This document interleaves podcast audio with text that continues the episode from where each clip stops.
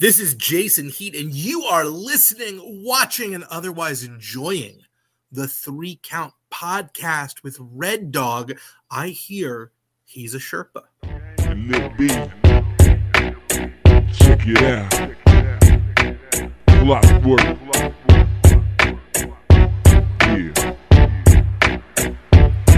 When the sun goes down and the guns Well, by now, if you've heard this intro, that means you know what it is. It is the boy himself, the red dog. That's right, the man that leads you up the mountain called wrestling. That's right, Clifford Miller himself. And this is now entering 201. And like every good Sherpa, which I like to am, it's never about me. It's about who's entering the ring. So, who's entering the ring today? You can see this man at Fight Pro. He is the creative producer. He is also a man of many talents. You can catch him on his podcast, Collective Possibilities. You can also, with yours truly, especially been on a couple of those episodes. Um, and then you can also find him attached to so many other promotions, including working backstage and even pushing himself to put himself out there and do help with character development or just like whatever you're looking for. If you're looking for a new spin, definitely hit him up. He is the man, the myth, the legend, and my mentor and good friend, Jason Heat. Hello, that is quite the introduction. Red Dog, you have red on your lettering, but you're not wearing any red today. And I got to tell you, that feels like maybe uh, gimmick sacrilege. Where's the where's where's the red on the red dog, buddy? I mean, the word red is right here. like red. I mean, it just says hood. Come But- on, let let's put it this way: How many wrestlers do you see wearing a black T-shirt? Oh yeah. You gotta, you gotta stand out from the crowd, brother. I have a podcast. That's enough standing out right now. I assure you that having a wrestling podcast is not standing out from the crowd. I'm going to tell you right now that having a wrestling podcast, being a worker, and then always pulling the curtain behind, like, sure, a lot of people are like out there, like, oh, hey, brother, like, there's some things you probably shouldn't be doing or saying out there. So, I, uh, I, don't, I think this is this is uh in the best way possible. I think when this is working well, this is a opportunity for sort of group professional development, right? Like the whole purpose of this podcast is to provide skull session brain space between you and a lot of people from all different parts of the wrestling business and so it's a learning opportunity it's not meant to be you know an expose it's meant to be skills building Yeah, and so I, I the, the way I look at it too is that you know, and, and the show is called Now Entering 201, right? But like, it's getting more in depth, right? Like, and, and picking the minds of like some of the guests that we've had, like some of my favorite guests, like bring them back on, talk to them about like how to get better in this business, right? And and it's funny because like yeah some of your favorite guests and me you just but it, it's been it's an opportunity to, to sit back and learn and, and even like now it's your ring right itself right um it's it's just a cool way of like getting to like learn and understand like people's development and how they've grown in the business and then you bring them back and then you have a full conversation with them again about like hey like here's some things i'm thinking about or things that i want to develop or what are like what are your expectations right? Like even uh, we've had other workers on i asked them the question like what what is your expectation when you see someone who's been working in a business like three or four years what what is the mindset for someone who's been in a business for 10 to 15 years or 15 to 20 years or even for like five to 10 years like what are your expectations for that person in particular and and i love hearing different answers and understanding and getting a grasp on like where they think and so i could set my own expectations of like all right not only do i want to hit here but now I want to get above that. And so I think it's a cool way for other people to sit back and listen and take notes and be like, oh, I never even thought about doing that before. So this is where like this whole show came and spun off of. absolutely But there is somebody that, that does want to make an appearance. Uh, he's been on every single episode, and so we cannot have not have him on. Uh, Jason is all perfect with my man, the myth, the legend, uh, Marvel's own. Got to make sure to put out their licensing right. Uh, Deadpool is here.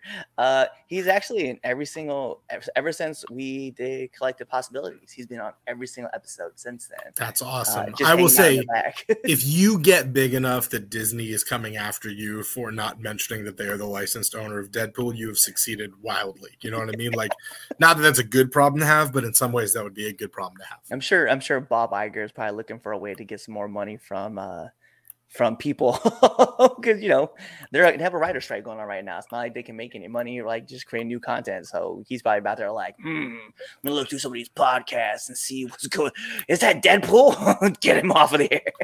Disney is notoriously litigious. They will they will find you. So they will find. you. don't put him in the don't put him in the the flavor text of the episode, and you should be fine. Yeah, it should be okay. He's just hanging out in the back, be like, listen, I'm promoting your brand. Like, just don't worry about it, okay?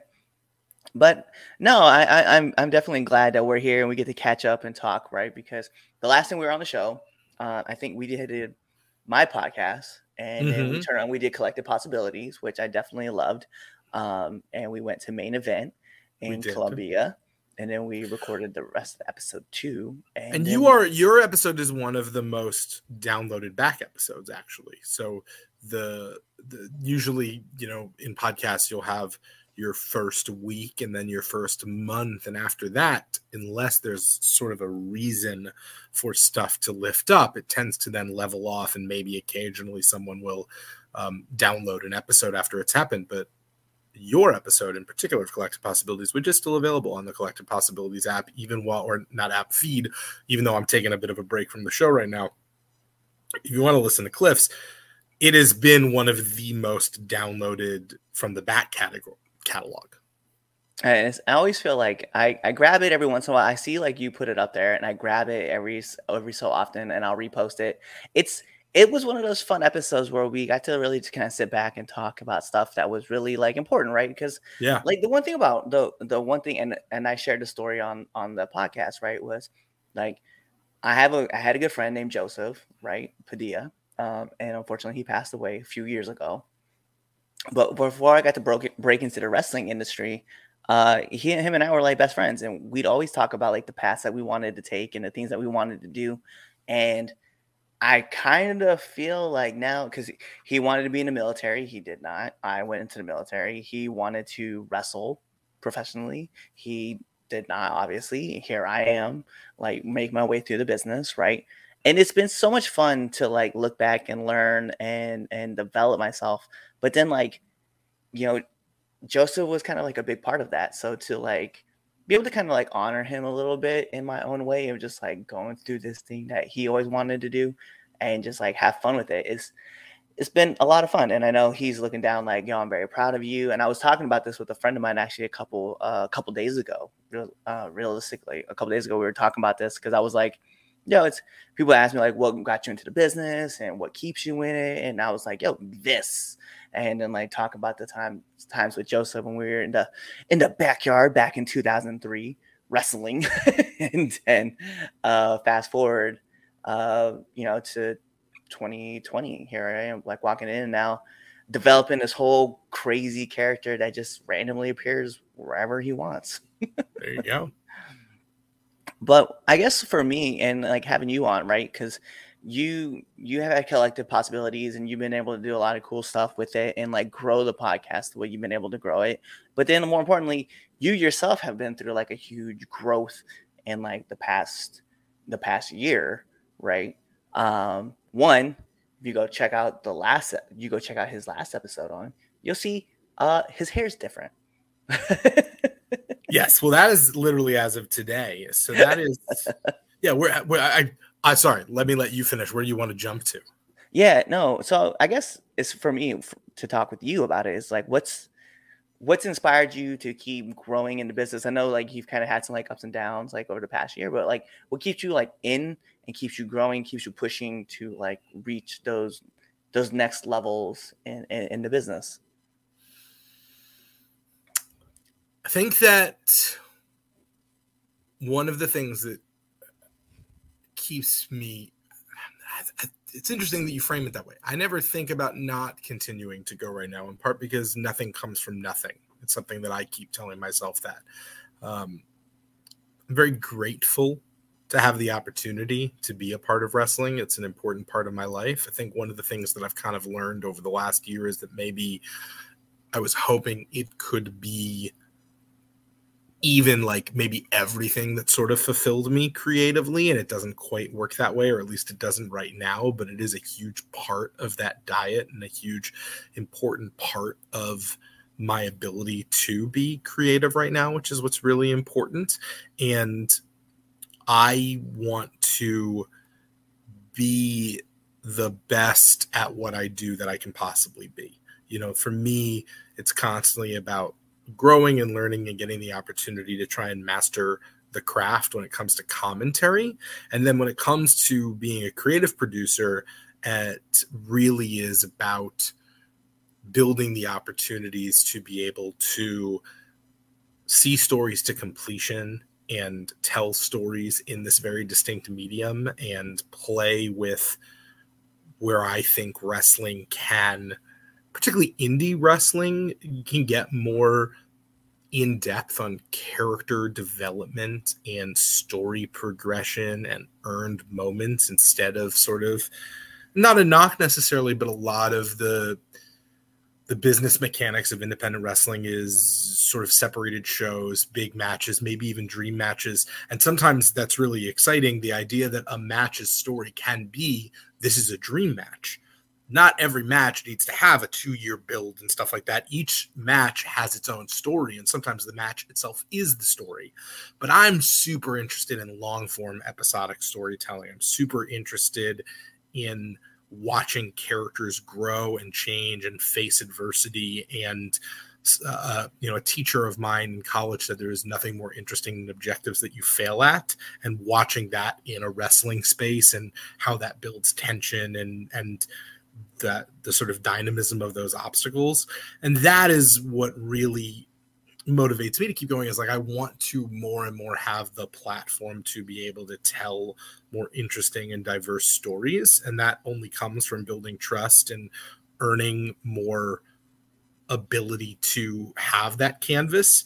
And then also wanting to spotlight and feature talent and friends that I really believe in. I feel like the whole idea of this entire business, industry, art form, however you want to phrase it, is you know, we all lift each other up when it's done right. You know what I mean? A great match gets both people over, even in someone's loss. When it does its job, everyone is coming out a little bit better to a lot better than when they came in, regardless of who is up and who is down. And I feel that way in terms of wanting to help with character coaching or just even with booking or in commentary. It's all about how do I help elevate the talent that's in the ring? How do I help provide a spotlight or a perspective on the company or the individual wrestlers? And, and on a very sort of selfish and pragmatic level, I also really, at this point, I'm, I'm, saying like I don't know that it'll ever happen, but I'd love to work for a TV company. You know what I mean? Like I want to get to a place where I am with AEW or WWE or Impact um, or MLW. You know, like that's become a real goal of mine. Now, whether that is as a commentator, whether that's in the creative department, whether that's just backstage with production, I do all of that in different areas, and I feel like everything that I do now is how do I improve myself and my chances to, to, to, if I ever get that opportunity, knock it out of the park. So you made reference. I do look very different today. I've spent a lot of time the last year. It's been like four years since I had a, a haircut. You um you're literally seeing me the day that I got it. And and yeah, I probably should have anyways. I liked growing it out, but part of the reason I did it is because I was taking my own advice that I give to others, where I, I, talk about how important presentation is. And I'm, you know, if, if I want to be on TV, I I should look like me. I should be unique. I should find what that is. But I also need to be honest about what that look is. Like what what makes someone more compelling in terms of their presentation. And and you know, long-haired, scraggly Mick Foley looking guy can work as a wrestler, maybe even as a manager. As an announcer, it's probably not what people were looking for. And if I'm telling other people how important their gear is and I'm telling other people how important that presentation style, I needed to take that step. And it really started with me just on a very practical level. My my beard had a lot of gray in it, and I don't think that's inherently a problem. But the way that it came in, it was outlining the bottom of my face. And I realized mm-hmm. that on camera, it was basically like kind of like was cutting my face off. It just it didn't have a, a, line, it didn't have a silhouette. And so I had never dyed my hair or my beard. Some of it just had to do with financially. And it took until I was like ready to jump, and then I'm in there. I'm like, okay, let's let's do it all. So I've cut my hair, restyled it, shaped the beard, dyed my hair, dyed my beard all for the very first time. Not just because I'm like, oh, I have to look younger and slimmer, though no one's ever said, unfortunately, that looking younger and slimmer hurt them from getting on television. But the idea of just like being more intentional and recognizing that whether that's it's fair or not, this presentation is probably going to make me more credible with a lot of people who are potential decision makers and then I can add my style to it. Maybe it won't get me there, but not doing it might hurt me. You know, it's it's interesting because you talk about like building a character or building uh, through episodic television, right? Just developing characters and stuff like that. And it's funny because like being at the Wrestling Open, which is attached to Beyond Wrestling, Sure. it's been so opening, eye opening to sit on the outside and just watch, right? So like when I was at Voltage, like obviously you're always planning your matches and stuff like that, and you're there monthly, right? And you're just think about things, and you're always looking around, and you're trying to develop and and understand and learn and keep working with like within the storylines that are happening, and not that there's anything wrong anything wrong with that. It's just that when I got to when I got to the open, I got to work a match and stuff like that, and it was cool. But I was sitting behind the scenes, just kind of learning and trying to understand. But there's a guy, his name's Paul Crockett, um, and he's the he's the creative mind behind. Sure. Um, and I know he's probably not gonna like me putting it out there, but it is what it is at this point. Um, anyway, but he's he's the guy. So you sit back and you listen, and you listen, and he it, it reminds me so much of you because I remember sitting in meetings and stuff like that and just chatting with you, and then you were like, "Hey, this is the story that I'm going for. I want you and you to work with, each other. This is the direction that we're heading in, and this is what I want you guys to do. This is how the finish is." And he's the same exact way. So like I'm so accustomed to like hearing uh, because I've been around you for so long. I'm so accustomed to listening to people tell me like, "Hey, this is what we're thinking about. This is what we're gonna do. This is how we're gonna move." And I'm like, "Oh yeah, we can. I can. I can definitely work with this." So listening to other people uh give their advice and stuff, and then like listening and just and just being an ear and, and, a, and, a, and, a, and a fly on the wall. I've been jotting down notes, and I filled up my I filled up my previous notebook I filled up. So now it just sits in the car and I just drive and I'll go back in. When I stop at a, a, a, spot, I'll go back and read some of the notes that I took. And then I'll go to my new notebook and I'll start rewriting some of the notes that I took from previous lessons. So that way I know that, hey, this was something that was super important. You should probably rewrite this again just so that you keep it in your memory bank and you keep push, working on it. But it, it's it's so cool to be able to sit back and listen to people talk about like oh yeah remember we did this last week? So we're gonna do this this week and we're gonna talk we're gonna showcase this or remember we worked eight months ago in this match and you guys beat me with set finish. We're gonna tease that finish again only i'm gonna catch it and then we're gonna change it. And i'm like bro this is just I was like, I, this is where I wanted to be. This is what I wanted to do. So, like, to sit on the sidelines and just kind of take notes and observe and watch the crowd has been super rewarding because I've been there for like eight weeks now, just like understanding and listening and interpreting and then picking at people's brains and just like, you know, checking it out and developing something that I can get into and then just kind of waiting to hear my my call. And then, you know, once I hear it, then I'm I know I'm gonna take off running. I'm just waiting for that moment though. Well, I would say first that's very cool to hear about Paul. I don't know him well personally. I think we've been in the same room once, but I, I enjoy his work as an announcer quite a bit, and I'm happy to hear that that's kind of the direction that he's bringing. I think that a lot of talent, some and no one is the same, and some people will chafe at it. So it all depends on where you've come from and what you're used to and the systems that you've built in. But I have discovered that I think a lot of talent would prefer to receive more direction than they do from bookers or promoters at a lot of shows. That is not to say that they want to be micromanaged, and nor do I think that it is at all useful to micromanage talent, especially if you're bringing in talent that you believe in and trust in, because that can really interfere in the process. But finding that medium and that collaboration, I do feel oftentimes a lot of wrestlers show up at a show and they just kind of get told something that might feel thrown together. They don't have a lot of information and it it doesn't instill a lot of confidence in the product. It doesn't necessarily instill a lot of confidence in the vision.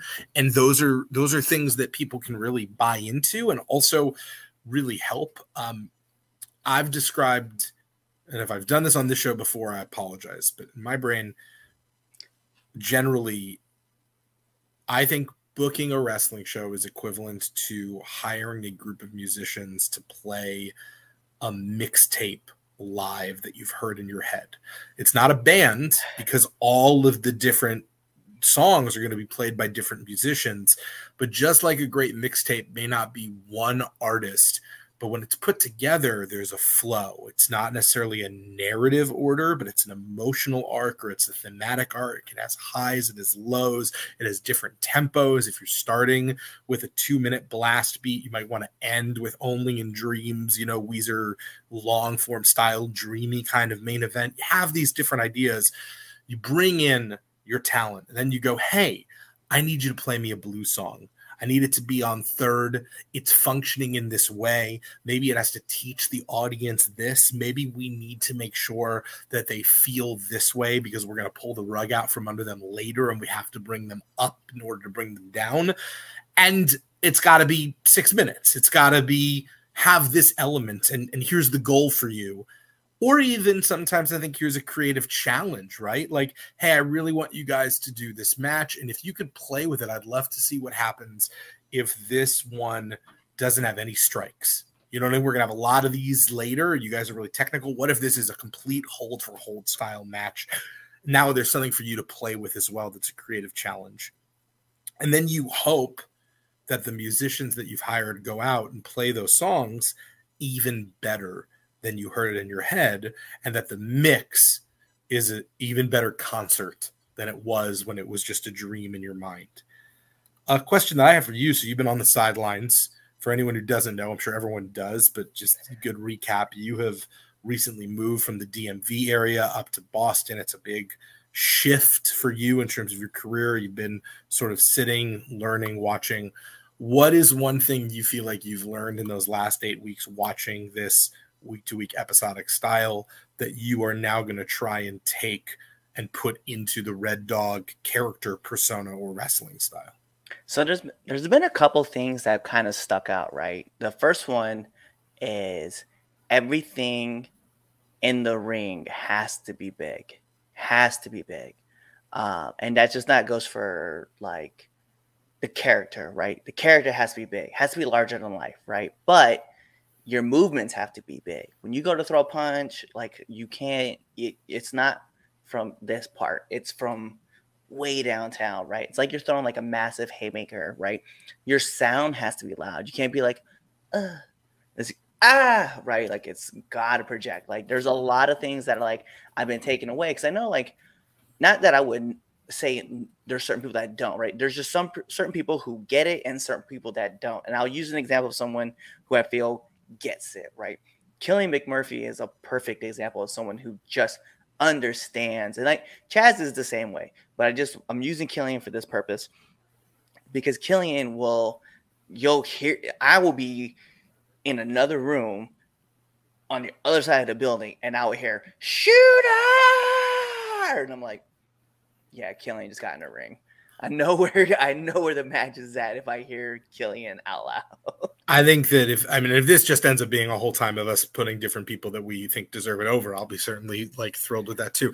I think Killian McMurphy is um for as heralded as he is in certain circles, is still an unheralded creative talent. I don't just mean that in terms of in the ring, though I do yeah. mean that. I've I've had the fortune to know him since 2017 and sort of really get to follow his career and be part of it at certain times as a promoter or or as a booker and as an announcer a lot but i just think that he has a significant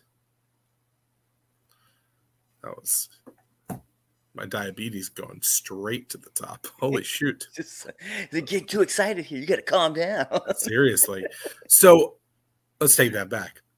I think that Killian has an incredible creative mind that is probably underutilized as an agent or as a producer or just as an artist. I think that he is really interested in a lot of formal innovation. I think that he takes influences and inspiration from outside of wrestling. I mean, one of my favorite things that Fight Pro did. So super quick, Fight Pro is a promotion that is um, run by Ernie Osiris, who's a good friend of mine. He's got a team surrounding him, including myself and Rhett Titus and uh, Mitch Franklin, the former Grizzly Redwood, and Prince Nana, and others. And it's an interesting concept of what if indie wrestling was sort of really sports based and almost looked like it lived on ESPN2 with separate divisions and a rule set that includes violations and a season model where, depending on how you win, you get a different number of points like three points for a submission, four points for a knockout. You work towards earning ways into the playoffs, just like you would in a, a more traditional sporting environment. But then also mixing that with episodic long form storytelling, character development, trying to get I, don't know that we've succeeded, but trying to bring elements of like prestige television in terms of those long term character dynamics and production value and mesh those things together on an indie wrestling level. And so we did a first season that aired on IWTV. You can check that out. All the episodes are up. And one of the matches was Miles Millennium and Killian McMurphy with Big Dust or the Goons against the Busky Brawlers, Joe Keys and Eric Martin. And I believe, I wish I had the exact words. I'm not going to waste time to find them. But when I sent them the match description, it was we were setting up the Busky Brawlers to be the real big bads on the way to the finals of the playoffs their bigger bads were waiting in the wing, and we had this team called the Tonys that we had been following and seeing how they came together as an odd couple tag team, and we wanted them really clearly to be the good guys in this coming match. So we needed to make the Busky Brawlers the baddest, most dislikable people as possible. The Goons, however, were also heels, so you had a heel versus heel match, and so the what I sent them is basically this is heel versus heel, but the goons are the heels we love to hate, and the Buskies are the ones that we just hate. This should feel like Looney Tunes versus Monstars. When the goons are in control, they are clever and they're kind of playing around with the Busky Brawlers. When the Buskies finally get them, they have no time for that nonsense and they just beat the ever loving shit out of them. And that's going to be the overarching story do with that what you will. We have six to seven minutes. And they took that Looney Tunes versus Bullies idea and went the extra mile with it. There was a whole section with party poppers that had come from a backstage segment, and Killian and Miles are throwing these poppers in their faces. And it's just annoying them and the big bullies are then getting confused and they're trying to pull the poppers themselves and it shoots them and it's goofy and it's sticky but it's full of psychology and then the buskies got their hands on them and it was a massacre. And there's this last little standoff moment of killian in the ring and it's like joe keys like i'm gonna kill you. Do you have anything left to say? Not literally but that's sort of the moment thematically. And killian pulls out one sad little party popper